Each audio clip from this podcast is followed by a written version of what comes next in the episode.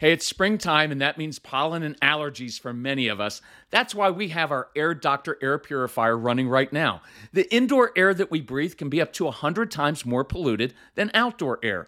Indoor air pollutants can cause sneezing, congestion, scratchy throat, and even more serious health problems like lung and heart disease. That's why we rely on our Air Doctor, the air purifier that filters out 99.99% of dangerous contaminants so your lungs don't have to. This includes allergens, pollen, pet dander, dust mites, mold spores, and even bacteria and viruses. Air Doctor comes with a 30 day money back guarantee, so if you don't love it, just send it back for a refund minus shipping. Head to airdoctorpro.com and use promo code CALM, and you'll receive up to $300 off air purifiers. Our podcast listeners also receive a free three year warranty on any unit, which is an additional $84 value. Lock in this special offer by going to AIRDOCTORPRO.com and use promo code CALM.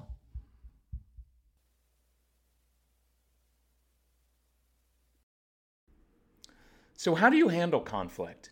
It's hard because what I was taught as a kid by my father was you use fear and intimidation, right? You just roll over people, you prove your point, and, and you you demand things of them, and you roll over them. And that fear and intimidation is a great way, if you're in a position of authority, to uh, to to get your way. Just happens not to be very good for building relationships. So when I grew up and got into relationships, guess what I did? Same thing my dad did. Then, when that didn't work, I went the opposite route, which was I just hid, didn't deal with conflict at all. And apparently, wives don't like that because it's always going to come up. And in our world today, we've got a lot of conflict. There's a lot of stuff going on. You've got a lot of conflict in homes because people have been um, cooped up together for a really long time. And then you have uh, conflict in our wider world and in America in particular. We've got a lot of stuff going on. So I posted this. By the way, welcome to the Calm Parenting Podcast. Today's going, to be about parenting. It's going to be about relationships, and we're going to broaden, broaden this a little bit because I posted something on Facebook about um, handling conversations about heated or emotional topics, and it seemed to really resonate. So I thought that I would do a podcast so that we can reach more people. So I encourage you share this, share the Facebook post. It's at uh, Facebook. Uh, just look up "Celebrate Calm." You'll see it, so you can get all kind of the words, and you kind of kind of really wrestle with this. And um, I want to have an impact on on personal relationships, so you can use what I'm going to talk about with your spouse in your marriage, because you are going to have conflict. You better have conflict. You better because guess what? If you're not having some conflict and some tough conversations, guess what? It means you're not dealing with issues. And worse than hatred for someone is just pure indifference. I want you to contend with each other. I want you to wrestle with ideas and thoughts and what you're struggling with. I want you to wrestle with that with your kids so that you can learn from it, so you can build the relationships. Remember, the purpose of uh, uh, relationships is not bliss and happiness. It's transformation. It changes who you are as a person.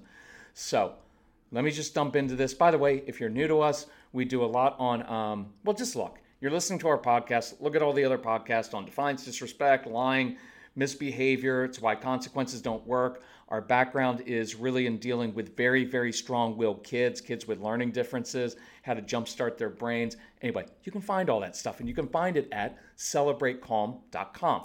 Easy way to find it. If you ever need help, by the way, contact our son. He is the strong willed one. His name is Casey. You can find him at Casey, C A S E Y, at celebratecalm.com. And he is awesome. He was a terrible kid, but he is an awesome adult. And he wasn't that great for us, but he was always great for other people, just like your kids. So if you're new to us, here's here this isn't really necessarily a parenting thing, but here's what I wrote, and I'll expand on a little bit as I talk. When approaching conversations about heated or emotional topics, probably 10 things I could talk about. I came up with six of them uh, this morning that I just want to hit on, and I may expand on them uh, later. For now, I'm just going to focus on this, focus on the, these six, and you can put this in terms of your marriage, maybe with your kids, maybe with its um, some of you in, that are involved in politics, who uh, it's constant conflict, Um, and then also with what's happening in our world right now, I want you to apply this. Now, this assumes that you want to build relationships, you want to learn, and you want to be constructive. Because if you just want to spout your opinion and you don't care what kind of emotional shape you leave leave other people in, then just do what 99% of the people do on TV and what people in your neighborhood do. And then just be right, right? Because you're right, and then leave broken relationships everywhere. I don't think that's what we want. So, number one, humility.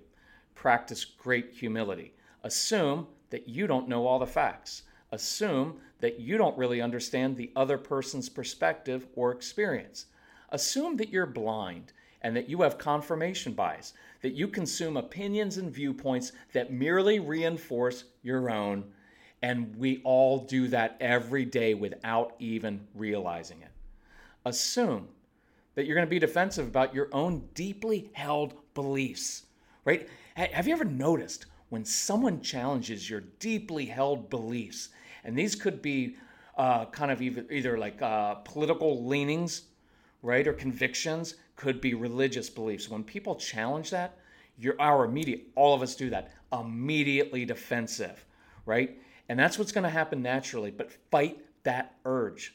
Assume that you don't really have the answers and that your reflective go to response or opinion is probably informed by too little knowledge, even though you feel justified in offering it, right? We all do that. Why? Because I think I'm right. Because I've thought about these issues before and something comes up, and now all my confirmation bias kicks in and all my stuff, and I want to prove that I'm right because I've got something to say. Practice humility. Assume that you don't know. Assume that you don't know what your wife or husband is really going through or thinking assume that you don't really understand their motivations because they're probably most likely different than you think. Number two, listen and ask questions. Watch how this happens. You know when you're in a in a uh, in a, uh, a, a discussion with someone and they're talking about something it's maybe something you disagree with them on while they're talking you're not really listening because you're composing your own reply to them instead of really listening. I know I do that all the time. I'm thinking like, okay, I can hear this. I know what they're going to say. So let me think like, what are the words? How can I counter that? Instead, just listen. And I love this line.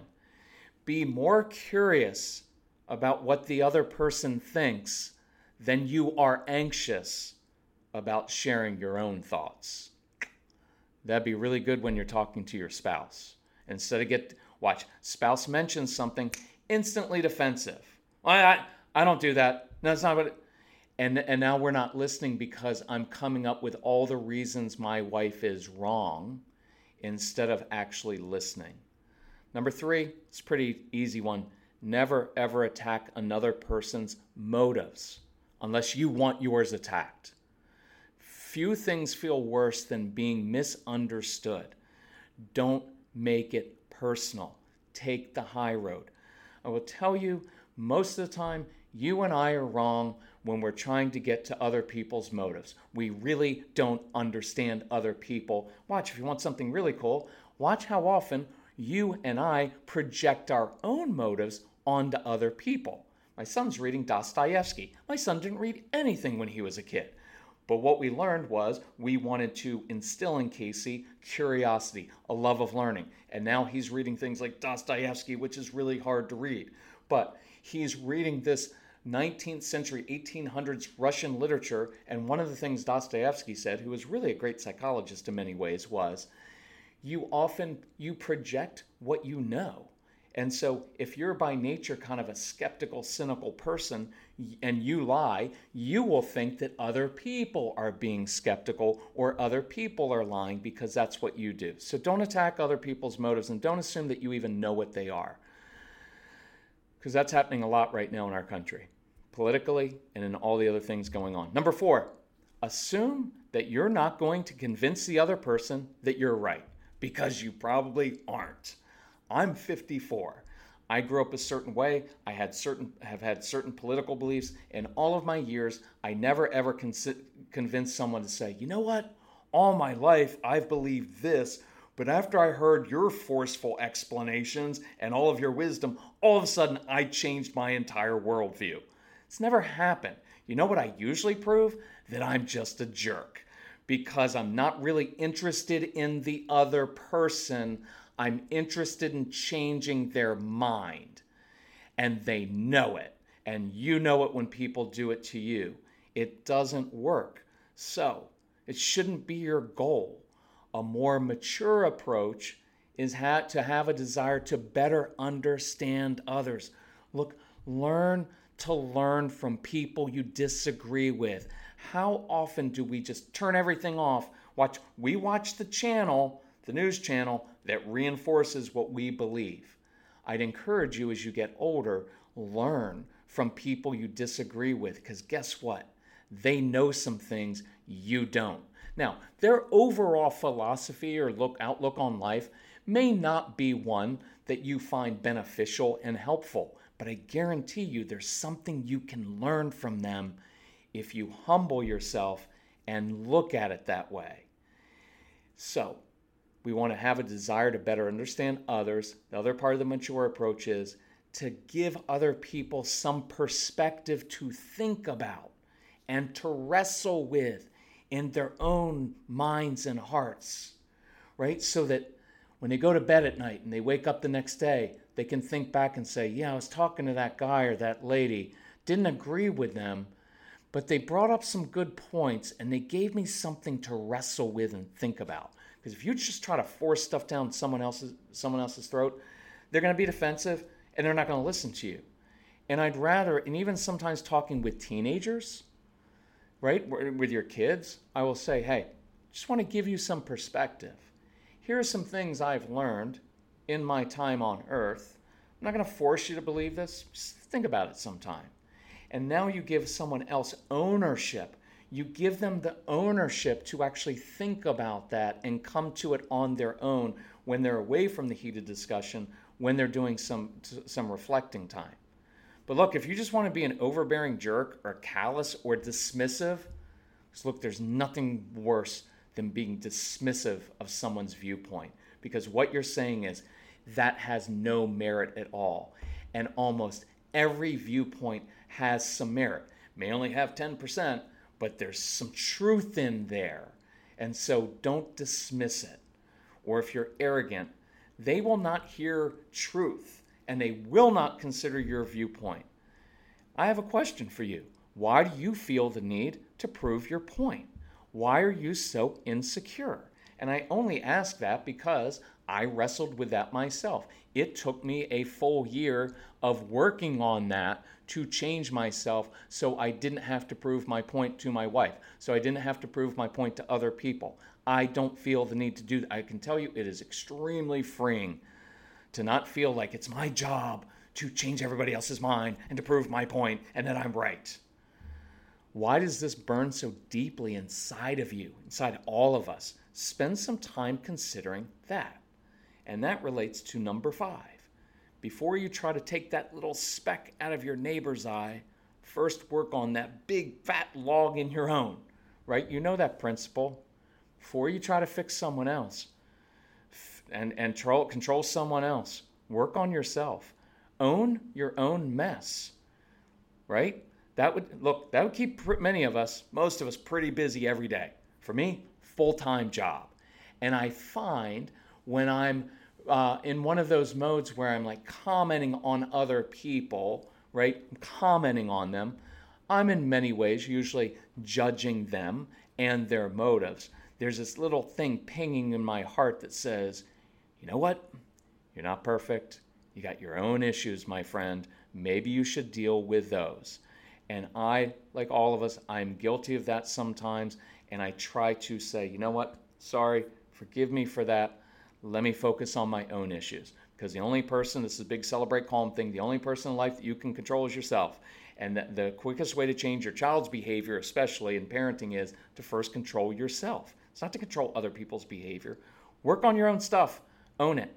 I will tell you, in, in our experience, we've uh, worked with almost a million parents and teachers. It's a lot of people over 20 years. And what I have found consistently is this whenever we're working with married couples, because we've got this cool Calm Couples University uh, marriage program, I, it always is this, almost always is this. One parent comes and says, Well, he's doing this, he never does that. And then you talk to, Well, she doesn't do it. And everybody's got their own narrative, and everybody falls into the victim villain me- uh, mentality, right? Well, I'm just a helpless victim, and it's not my fault. It's just because he or she is so bad. That never works. You two people make up a relationship. I'm not blaming. There's abuse. There's other kind of things. So we're not doing any victim blaming in this at all. Not at all. But you always have to own your own part because you play a part in every relationship and in society. It will only change when each of them, each side or each of the many sides owns their own part as well. It doesn't work to point the finger at other people and say they need to change. You can do that, but you also have to say, here's what I'm going to do also. And number six, it's pretty good advice. Love your neighbor as you love yourself. That's what, uh, look, even if you're not religious, I think you pretty much get behind that one, right? You can strip away everything else about religion, everything else about Christianity, and it all comes down to the main law is you love your neighbor as yourself. Treat others the way you want to be treated. Watch, this is interesting. Go deeper on this. Listen to that other person the way you want the other person to listen to you. Care for their heart, their soul the way you want yours cared for. Respect, you know that, you know, sometimes when we're in politics in the larger section, we divide people into groups and we say they and them. Make them an individual. That person that you're talking about, that group of people, there's an individual there, and that's someone's son. Respect that other person's son, daughter, mother, or father the same way you want them to respect your son, your daughter, your mother, your father, or you. Because if you and I don't do this one right, then any words, any lectures, any testimony about your faith will ring hollow and is destined and deserved to be despised. And it will harm another person's soul and heart. And I will end with this it is relationships. Relationships are more important than being right. Relationships change behavior. Consequences don't work. You've seen it with your own kids. Consequences Look, consequences don't work in the larger world. If consequences worked, the jails wouldn't be filled. The reason we have problems in society is because relationships are broken. Why? Because we're all broken people, raising other broken people. And I promise you, beside, behind every misbehavior in your child, every dysfunction in your spouse, every misbehavior, every evil deed, even that you see perpetrated by other people, you will find brokenness. It is not an excuse for bad behavior, but I promise you it will not be healed just by condemning it all the time and giving consequences, whether as a parent or any other thing. It is relationships that heal, it is relationships that change behavior, and it is relationships that are fa- the foundation of our, our homes foundation of our society, and I want to work on relationships. So I, I, encourage you with that. I encourage you to use this in the wider world and use this with your spouse, use it with your kids. If we can help you, let us know. Listen to our other podcasts. Reach out to Casey, C A S E Y, celebratecalm.com. Go to celebratecalm.com. Got all kinds of cool resources there.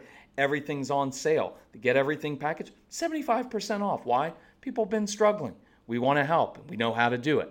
Other stuff is 60% off, right? If you need help with anything, reach out to Casey. We will help you. But we want um, we want things to change, and if we can help you, just let us know how to how we can help you. Okay? Love you all. Talk to you soon. Bye bye.